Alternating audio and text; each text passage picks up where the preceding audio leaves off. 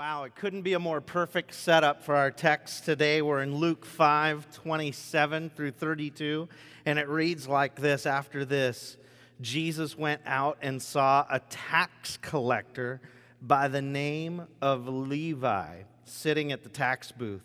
Follow me, Jesus said to him. And Levi got up, left everything, and followed him.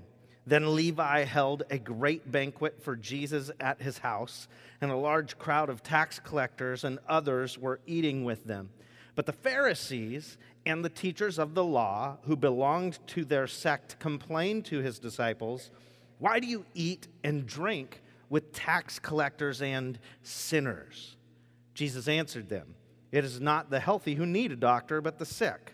I've not come to call the righteous, but sinners to repentance. Wow, this has been a, a, fun journey so far. We're walking verse by verse and segment by segment through the book of Luke. Luke is one of the gospel books in the New Testament of the Bible. So you have Matthew, Mark, Luke, and John, and each one of these books is written with a particular audience in mind. Luke is written and funded by this guy uh, named Luke, but funded by Theophilus, this gentleman who wanted to know for certain that Jesus was who he claimed to be. So, this book is written to, uh, to prove the certainty that Jesus is the Son of God and that he had the power to do the things that he did. But it also gives us an example and a challenge as human beings, as people, uh, what our role is in community. And this particular segment really explains Jesus' mission, right? He did not come for the healthy but the sick.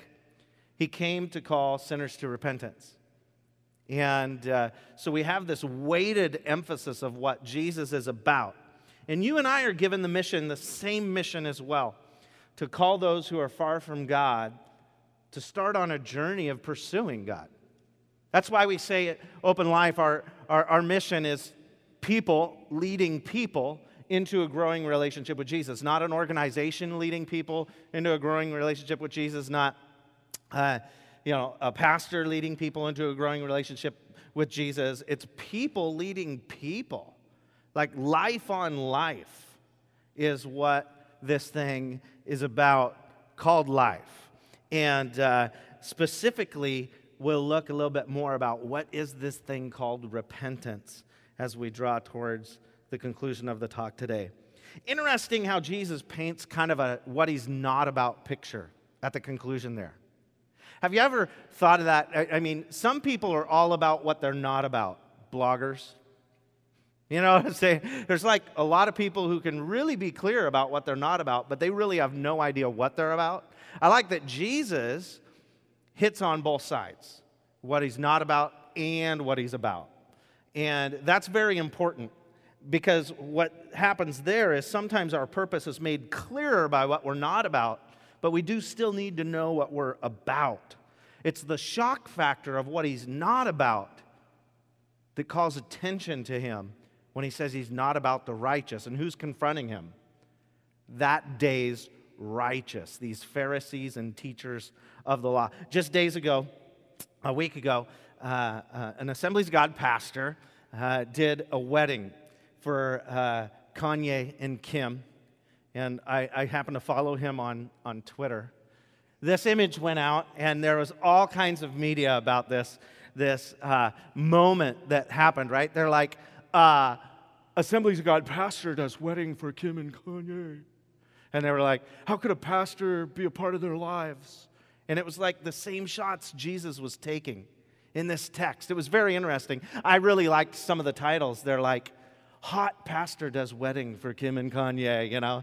It's like, okay, okay, yeah, I mean, you know, he's got a little Leonardo DiCaprio in him, doesn't he? Right there. But it was kind of hilarious that he's a youth pastor, right, in Miami. And, and uh, his dad's really well known in church world, has been an evangelist and pastor for years and years and years. And it's just so interesting to uh, see the media take shots at a pastor who does a celebrity wedding. I don't know. I think that's exactly where Jesus would be today. Right? I mean, wouldn't he be reclined at that table?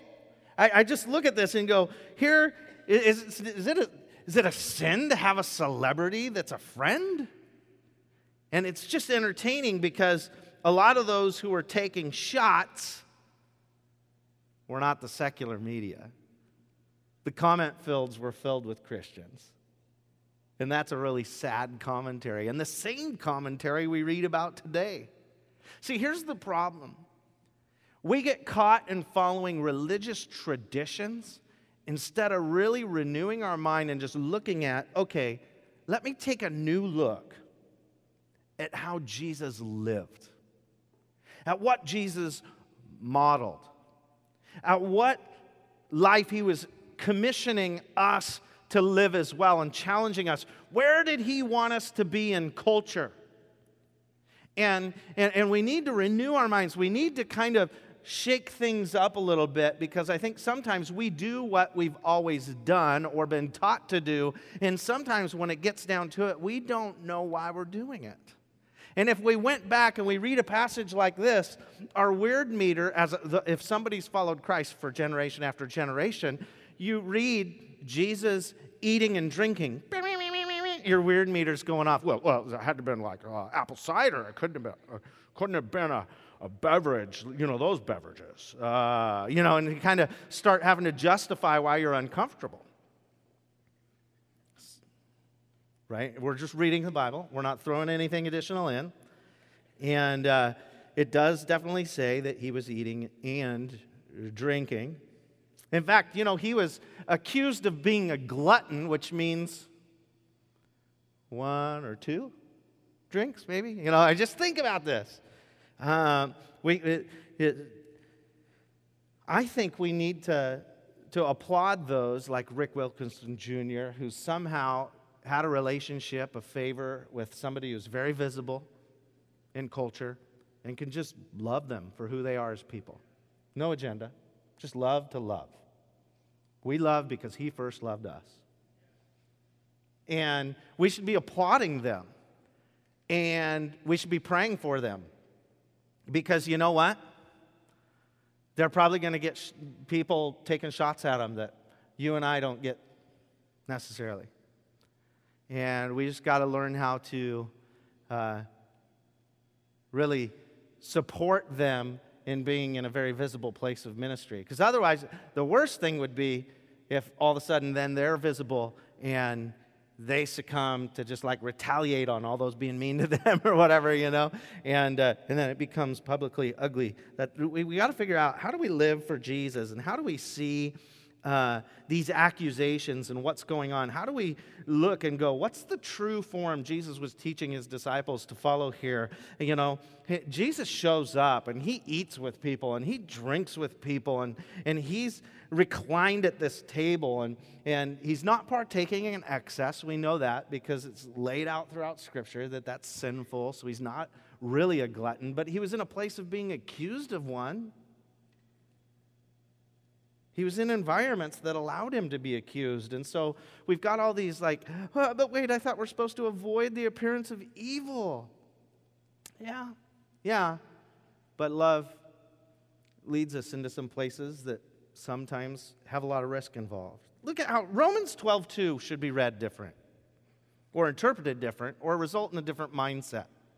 Romans 12:2 says, "Do not conform any longer to the pattern of this world, but be transformed by the renewing of your mind. Then you'll be able to test and approve what God's will is, his good, pleasing, and perfect will." If it, if, if it bothers you to read that Jesus drank and ate and to think that you're supposed to be in some of those same venues potentially um, or, or public arenas that may seem compromising to others, and to think you're supposed to be a Christian and be in those places on mission, if you will, maybe it's time we reevaluate whether we're practicing tradition or following the way of Jesus. Maybe it's time, as a friend of mine used to say, we get a checkup from the neck up and sit here and go, okay, yeah, maybe I need to renew my mindset. I think oftentimes I read, I read for years Romans 12, 2 and thought, yeah, when, when somebody follows Jesus, they need to renew their minds and get their life together But in the last four years since starting a church and being involved in culture and community and finding myself uh, feeling like I'm walking an edge that I used to not walk when I was a traditional church pastor, I was like, oh man, it's my mind that needs to be renewed. Because the more I see what I'm doing, I'm doing things that are very, very biblical and very, very modeled by Jesus. But my peers or other pastors don't necessarily always agree what I'm doing in the name of the gospel. We have to balance. Well, you know, are there, are there people around us supporting us? Or do we have a covering? Do we have accountability? Jesus was found right in the center of the celebration and the culture. And the Pharisees were those who, who were scribes and they had people who wanted to be very religious in society, but a Pharisee in its culture in this scene was the religious people who, who admittedly made up additional rules beyond the law to follow that favored them being continuing to be hierarchical religious ruler of the day because they saw themselves if they could make rules beyond what God desired, but yet in line with what God desired these rules of holiness that they would put in place and put upon people that would weigh people down, but yet made them seem more religious. So they would create these rules and demand that all the people around them follow these rules and uh, found themselves actually being very religious, but not very Christ like, so much so they didn't recognize Jesus right in front of them the promised Messiah, of the word that they knew very well of, but they were so busy practicing their practices that they missed why they were practicing them in the original first place, and that was to be prepared for the Messiah, Jesus, the Son of God, to come. Very interesting to me. I could geek out on this stuff. That's why I gave you a blank sheet today. You have a blank sheet today because this is not a non blank sheet, or this is not a fill in the blank talk. This is more of one of those that gets you thinking and going, man, do I have the courage to learn from Jesus? Do I really want to do what Jesus did? Because he did some things that were not expected. And he's probably going to call us to do some things that are not expected as well, like walk around with tape on the bottom of your, your feet, because that's I'm ADD enough that that would bother me eventually to lose a shoe and walk around. The reason I'm not wearing a shoe today is for this reason. Anyway, um,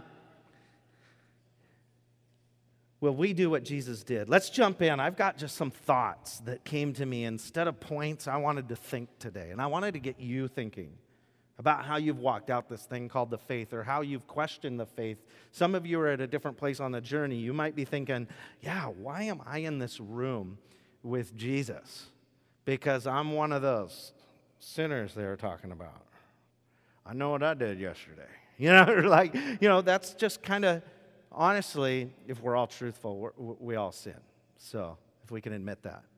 Um, but the, the reality is, like, where are we in this journey? And, and are we ready to just look at Jesus and go, man, I should be more like him, potentially?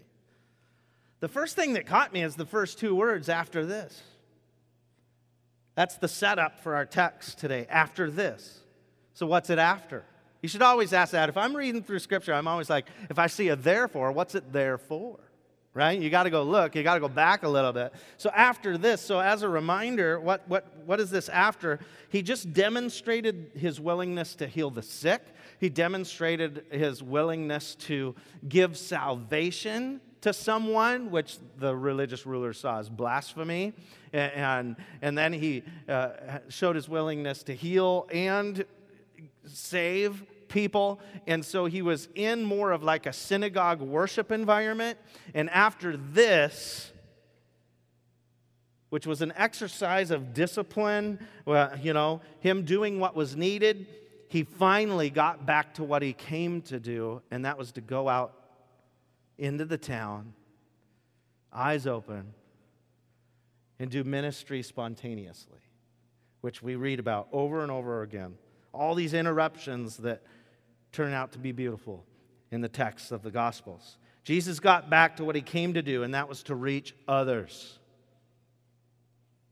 to be present with others, to eat and drink with sinners, as the Pharisees and teachers of the law so clearly pointed out. Now, obviously, let me, let me clarify. Let me give a little definition of what I'm talking about here. Um, the whole drinking deal is interesting, right? I, I personally, I don't drink. And so it really ticks me off that we don't get invited to parties where there is drinking because they think it offends us or like we'll stumble. That's not the case whatsoever. Um, and so I'm offended when not invited if there's drinking. Um, I'm a little different that way. Get really mad. And then uh, Phil left out and judged almost on an opposite way that most people feel judged. Uh, I don't because it was just like a really bad habit for me. So why in the world would I do that again? And, uh, and just, uh, but I'm not judging those who do drink. The Bible gives plenty of license for that, right? The Bible also says we need to live according to the law. So, students, your hopes just were dashed. Uh, 21 years old is the mark. And parents, by the way, uh, you're supposed to live according to the law too. So, you can't give your kids alcohol until they're 21. We live in America. Move to another country if you want to do that. So, uh, but that's kind of the way we roll. And, uh, but that's just clear. Well, that's what the Bible talks about. I'm not going to go into that lesson today. You can go back and listen to like an FAQ series way back when, when we answered that in detail with passages. But we don't judge. I don't drink, but I don't judge, right? Um, there's place for a higher calling of not partaking in things like uh, any beverage or alcohol or any of that. So there's like, we need to give leniency to every, everybody. And as somebody who doesn't drink, I've never been in a room with people who drank and even drank to excess where I felt I offended them or they offended me. So that's all just a big confusion in our head. It's a, it's a tradition passed down if we thought you shouldn't. I'll just be clear and say that. That's like the take in Scripture. Could you be accused of having questionable friendships and being in wrong environments like this. Now, some of you, in my, you know, you, you, you may be right where I'm at, and you're like, putting you in a bar would be just the dumbest thing in the world, right? so, because that's your temptation. So, you need to know yourself. You need to know where you're finding yourself in, in what places of ministry, whether that's the enemy trying to tempt you or whether that's like God trying to lead you. But we need to not judge people, we need to support them and, uh, and really realize the strength Jesus went out in, and we need to be that strong before we go into questionable places of service. What am I saying? Jesus fasted and prayed for 40 days, baptized by John the Baptist, and then went into ministry. Like he was pretty close to God. He could interpret the will of God. He knew whether he should accept the invite to the party of Levi or not, right? He knew that uh, what, what he was supposed to do in this scenario. You know, dude, it's really a questionable environment, your home. I'm not going to go there. He wouldn't have called Levi in the first place if he wasn't going to go to his home. But I just look at this and go, he was in a really, really healthy, strong place. He started having, at this point, he had disciples present with him. He had accountability. Notice the Pharisees questioned the disciples and Jesus. Why are you guys eating and drinking with tax collectors and sinners? So there was accountability. But he went out. We need to continue to do gatherings and groups to equip ourselves and to have accountability around us and be encouraged so that we can tell stories about going out and be prayed up and covered when we go out and do ministry, whatever that looks like. See, I think ministry looks a lot more like a job. I think ministry looks a lot more like a commute or owning a business or uh, helping the needy. I think ministry looks a lot more like going to a community barbecue or uh, you know I think I think ministry looks a lot different than for generations we thought ministry was well I got to sing or preach what can I do right? That's not the only ministry. Ministry is using the gifts in you to bring glory to God, whatever those gifts are. And the relationships around you, allowing God to make an impact on those, being the influencer. Jesus went out and saw. Again, we hit on this almost every week, but this is his connecting moment, right? He went out into the community, and with his own eyes, he saw Levi. He went out and saw. This connecting piece in culture is so critical to be present in community. How will we see the need from a closet? I wrote in my notes. I was trained up when I was little, you know, just, uh, and then veered away from the church. But I remember until four, I think we went to church regularly. And I, I remember like hearing about a prayer closet. I really didn't know what that was and stuff, but I remembered it somehow in my mind. I don't remember a lot of things from my childhood. But I, it was like a continual blackout for me. But anyway, I get to, like literally, but so this moment where, uh, I remembered something about a prayer closet, but I remember when I was first in youth ministry and I had leaders, I would try to train them to, to make an impact in like five students' lives. And I called it chase, and I would encourage them to chase students and, and get into their world and show up at their basketball games and stuff. And they say, Man, I'm, and I'd say, Who are you chasing? And they would write down like 30 names. I'm like, How in the world can you do that? Like, tell me what you're doing. And they would say, Well, every day I sit there and I pray over those names in my prayer closet. And I'd be like, talk to me about that. Well, you know, they spent all their time, all their, the only labor was on their knees. And that is a gift, the gift of prayer and intercession. But they never got up off their knees and made an impact and went out and saw the real need those students had what they should really be praying for. What somebody tells you at an altar call or in service or in a group is a lot different than what you see in their life. I remember going to lunch with a student, and he's all alone at a corner table, and he looks up to me and goes, Pastor Thad, um, I'm not, I'm not very popular at school. And he starts to get tears in his eyes. He's like, um, people pick on me. I'm going, seriously? And they make their way, I'm eating with him that day, they didn't have any name badges, like visitor badges. So that school gave me the sheriff badge. It was a classic moment. And, I, and it's like, and, and they come over to pick on me because those guys, they put me in the garbage can. And they walk over to the table and they see the sheriff sitting with them. And I stand up and go, Young man, how are you? And they're just like so afraid. It was awesome. I may have sinned, but anyway, it was good. How do we know the needs unless we get up off our knees? Jesus often withdrew to lonely places and prayed. We just read last week in Scripture. We've seen that twice so far in Luke. But he got up off his knees and went out into the town and saw with his own eyes what the real need was. When Mike was praying for encouragement at the altar, it was because of his lunchtime bullies. Little did we know. Because why would he confess that?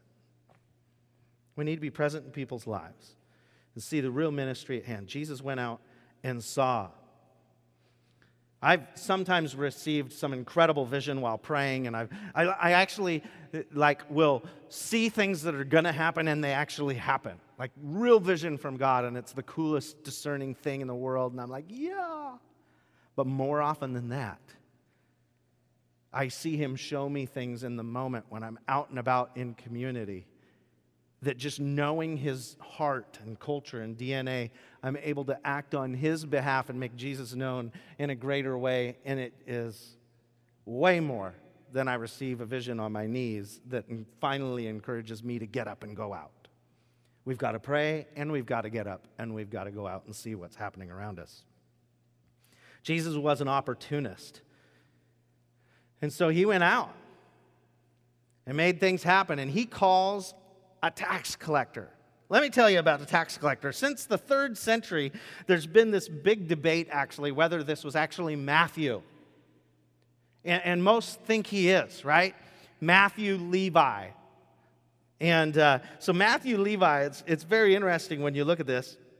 Um, you know, we're not exactly sure, but, but tax collectors in this day were absolutely despised in culture because they would bid out the job of collecting taxes for a certain area or town. And, and the person who got the bid, the only way they made a living was to squeeze out a little more than they actually had to pay. You know, well, tax collectors today aren't popular either, but I'm just going. If that's your job, it's your mission. I'm just kidding. Okay. Maybe you're out of the will of the Lord. Just, we'll pray for you. No, that, that was in this case. They didn't like this guy. This guy was despised. People didn't talk to him. They certainly didn't approach him. And if they did, they knew he would squeeze a little more out of you. So why would you go up and talk? Jesus, in this instance, does the unthinkable. He approaches someone nobody would ever approach. And with the simple words, he says, Follow me.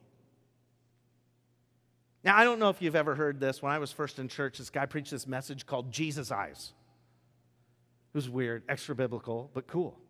And uh, I remember that because he would just talk about you ever meet those people with like eyes that have more life in them than others? He says, What kind of, I, he, his only, and he was preaching on this passage, and he was like, The only way Matthew or Levi, whomever you want to call, you know, the only way Levi would jump up from this tax table and leave everything and follow him is if Jesus looked at him with those eyes and said, Follow me. And it was just so compelling, like a trance, like, I will follow. You know, that moment, like, but but Jesus' eyes, maybe you know somebody like this. You're like, what is the life in them? And then you come to find out it's their relationship with Jesus. There's life inside of them. There's there's biblical support for this thought. And I do think it's interesting. We should have these Jesus eyes, right? Luke 11 says this, verse 34 Your eye is the lamp of your body. When your eyes are good, your whole body also is full of light. But when the, they are bad, your body also is full of darkness. See to it then that the light within you is not darkness. Therefore, if your whole body is full of light and no part of it dark, it will be completely lighted as when the light of a lamp shines on you. Shouldn't we be that light in culture? Tell me you've met people like this and you're just like, what is different? Exodus 34 29 says it like this When Moses came down from Mount Sinai with the two tablets, right? Ten Commandments scene. The testimony in his hands, he, he was not aware that his face was radiant because he had spoken with the Lord. When Aaron and the Israelites saw Moses, his face was radiant, and they were afraid to come near him. Ephesians 3:10 says, God's intent was that now through the church, the manifold wisdom of God should be made known. In other words, the radiant, the multifaceted, radiant light of God should be made known. I think God wants us to have those Jesus eyes. He wants us to be so radiant in culture around us that we could say, You should come to church with me. You should check this out. And they'll know I should check this out. You know, that, that little moment. I will come to church 10 a.m., Bonney Lake High School. You know, I don't know what it's like, but just the reality of you should you should be the one people are questioning what is different about that person because not in a weird way but in a good way like i'm drawn to the life in them jesus just said follow me it was not a perfect moment it was a very public arena he was at work i think we get stuck in that trap no, I'll just wait. You know, Lord, give me the right opportunity to invite them. And, you know, is there ever a right opportunity? So we never approach them. Jesus just went right up, middle work, everybody paying their taxes, mad at him. And he just walks up and says, Follow me. Wow. And this is that next thought that just jumps out to me that we all need to catch. And I think somebody here really needs to hear this. And that is the fact that we're all chosen. We're all called. Every one of us, at some point in time in our life, Jesus has in, in our life, and maybe you haven't really sensed that that's what has you on this journey yet, but you're chosen. Jesus is calling you to draw closer to Him, to follow Him. Chosen. John 15, 16, Jesus says this You did not choose me, but I chose you and appointed you to go and bear fruit, fruit that will last. Then the Father will give you whatever you ask in my name. It's the schoolyard pick that maybe you didn't get picked, and so in your mind you still think, I'm not going to get picked. I was the fat kid. I was like chubby until I I still weighed the same that I used to weigh, but I like grew two feet. but early on, I used to have a complex that my parents had to go buy like adult pants and like cut the bottom foot and a half off so that I could fit them around my waist. And I never got picked. I still had a good shot from the three point line. Anyway, so uh, once they invented that. But I was like sitting there, you're like, they invented the three point line? You're old. Like if you remember that. Yeah. Yeah, the basketball used to be square, and then, no, I'm just kidding. But they would never pick me. Honestly, I was never picked. And so I did have a complex. When God was calling me, I wrestled with it for a long time because I'm like, I don't get called. Levi gets called. And you need to hear this. You might think you're the most despised on the planet, or you feel like you know the person who is. God can call you, God can call them. In fact, Levi was so shocked by this moment, he got up and it says he left everything and followed him. Now, let me bring definition to that really quick because leaving everything, he obviously threw like this massive party. So he didn't leave everything. Contextually speaking, he left everything that was familiar. He left his job, he quit on the spot, and began to follow Jesus. And so he left his familiar life and began pursuing a new life with Jesus. He still had a sweet pad and threw a party for Jesus and invited all of his buddies. In fact, there was a point in time in my life where I had to do the same thing.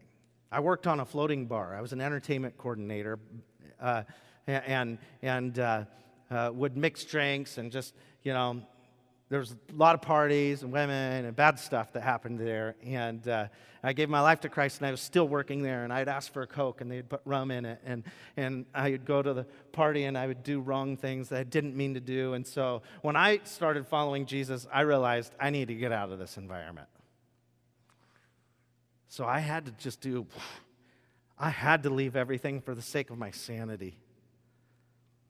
Levi somehow has enough courage to invite all of his friends over to his house. He's not only going to sign up for a group when he first comes to church, he's going to host it. he's like, Come on over, Jesus. Bring your pals and meet my buddies. Jesus calls them others. Luke, when he's writing, says they went to hang out with tax collectors and others. Perspective is everything, right? Maybe it seems like semantics to you, but it, it's words matter. He says he was there hanging out with the tax collectors and others. It was the Pharisees and teachers of the law that said tax collectors and sinners, right? They were just labeling the snot out of these people. And I think it's interesting that Jesus doesn't put a label on them. And we need to resist culture's temptation to label themselves. We just need to see opportunity in their life and love them right where they're at. Might sound simple, but that's what God's challenging us to do here. Jesus uses their own words in repeating his mission. You know, I did not come for the healthy but the sick. I did not come for the righteous but sinners. But he was saying, I just came so that all people would know. So that all people would know. Jesus was more about reaching than keeping.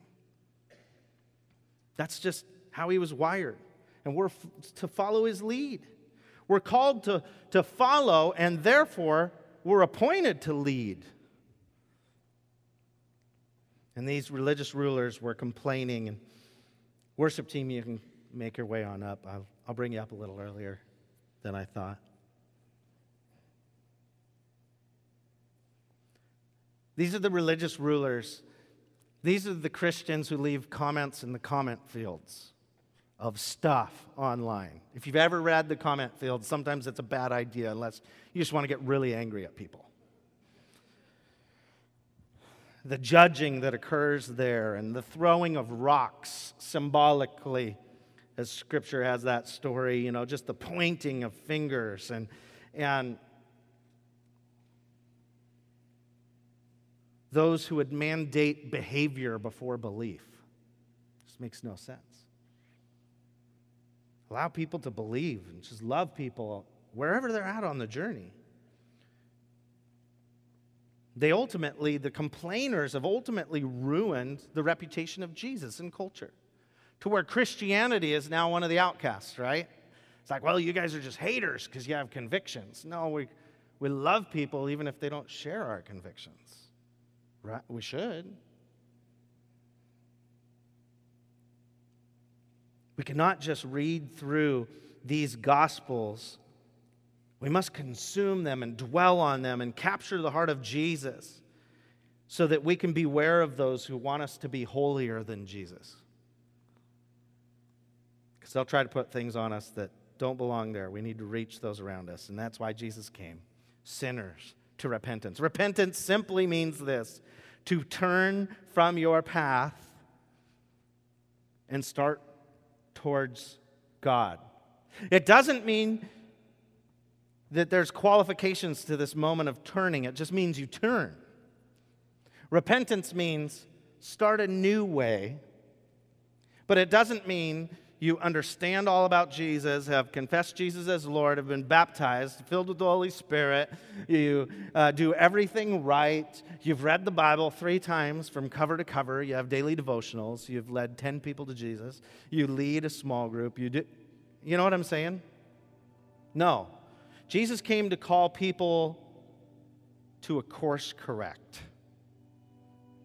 And that's what you and I have come. Hopefully, we live a life that encourages those around us to course correct like these people with Jesus' eyes, with a light that's undescribable. That life is a demonstration that demands an explanation. And I want to kind of pursue this journey they're pursuing. And maybe it'll take them a day, maybe it'll take them a year, but we need to appreciate and value and pray for and love them wherever they're at on the journey wherever they're at on the journey, and not just at a predetermined point that we see as valuable enough to welcome them in. It's not a behavior based faith we live, it's a love based relationship we have with Jesus. Jesus and his disciples ate and drank with sinners. Could the same be said of us? Matthew 9:13 wraps this same story up with this says it this way. Go, learn what this means. I desire mercy, not sacrifice. For I have not come to call the righteous, but sinners. We are the modern day merciful. We have to be filled with mercy.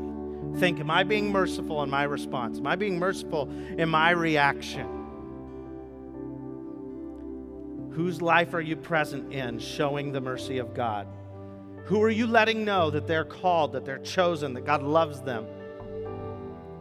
Who are you helping to turn from a path of destruction? If they've been offended by the religious elite, I hope you're showing them you're not that. So I'm going to pray for you because you've been given the same mission Jesus came with and that's to call people to repentance, to a course correct. And I want to pray for you. Maybe today you're the person who needs to correct course and become aware of Jesus. Or maybe a long time ago you corrected your course and you're finally at that spot of going, I thought so. This is the Son of God, and I want to put my faith in Jesus. Maybe you're ready just to confess Jesus as Lord and have your life made new turned upside down in a great way. But I think more so, we find ourselves as maybe the saints in a room, those who followed Jesus, and we need our minds renewed. Because living a faith that comes with risks and people judging us and, and maybe accusing us of things that we don't feel like we should be accused of is really uncomfortable for us to live that faith. And we just need God's help to make right choices that Jesus would make. I want to pray for both groups here.